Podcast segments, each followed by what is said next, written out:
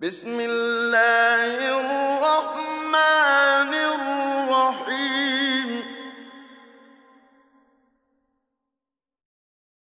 بسم الله الرحمن الرحيم الحمد لله والصلاة والسلام على رسول الله صلى الله عليه وسلم وعلى آله وصحبه أجمعين جزاكم الله خير for joining me on Juz by Juz we'll be looking at each of the ajza of the Quran within five minutes inshallah today we'll be looking at the fourth Juz this is the juz that begins with لَن تَنَالُوا الْبِرَّ حَتَّى تُنْفِقُوا مِمَّا تُحِبُّونَ that you will not be able to reach al-bir until you love until you give up that which you love. Ibn Abbas radiallahu anh, he mentioned something very beautiful. He would give in charity sukr, he would give sugar. And he was asked, why do you give sugar? He said, the reason why I give sugar is because Allah subhanahu wa ta'ala says this verse that you will not reach bir until you give something that you love in charity. And I love sugar, and this is the reason why I'm giving this in charity. Now, there are two main surahs in this cha- in this uh, juz.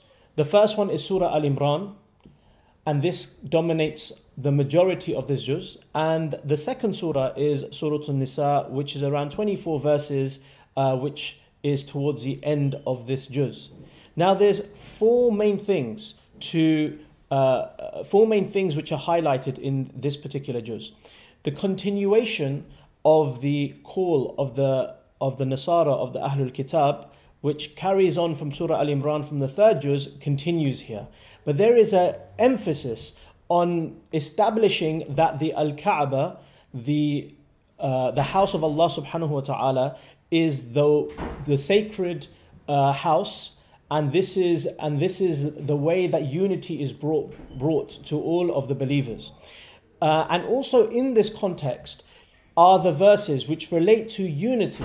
وَاعْتَصِمُوا بِحَبْلِ اللَّهِ جَمِيعًا وَلَا تَفَرَّقُوا That hold on to the rope of Allah subhanahu wa ta'ala and do not be divided.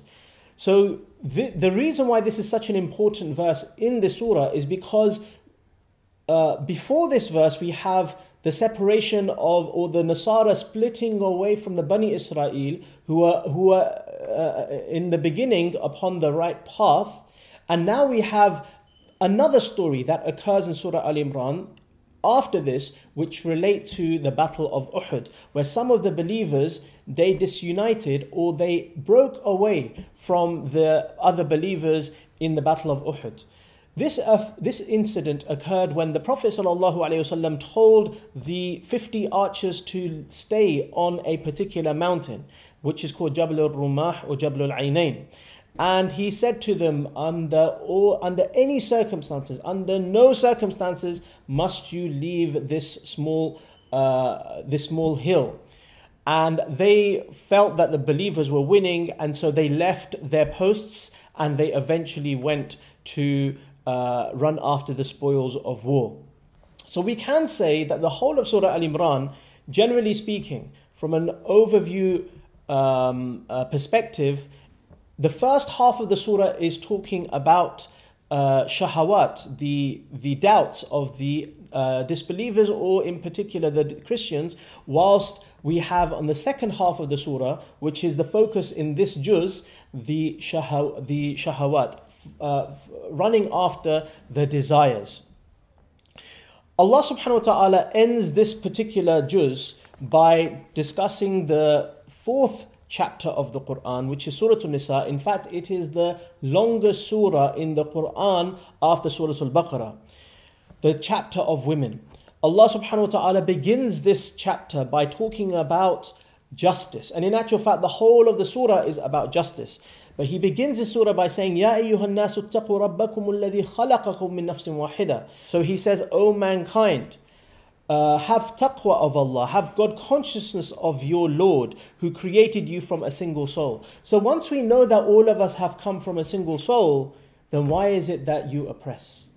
This is what Allah subhanahu wa ta'ala is telling us from the forefront of the surah. Here Allah subhanahu wa ta'ala He tells us a number of matters which relate to social misconducts.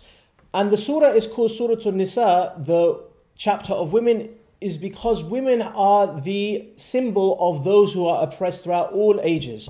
And so Allah subhanahu wa ta'ala is telling us how is it that you can oppress one another when we all come from one soul. Allah subhanahu wa ta'ala continues talking about uh, how the orphans are treated badly. And He tells us about how women are treated badly also.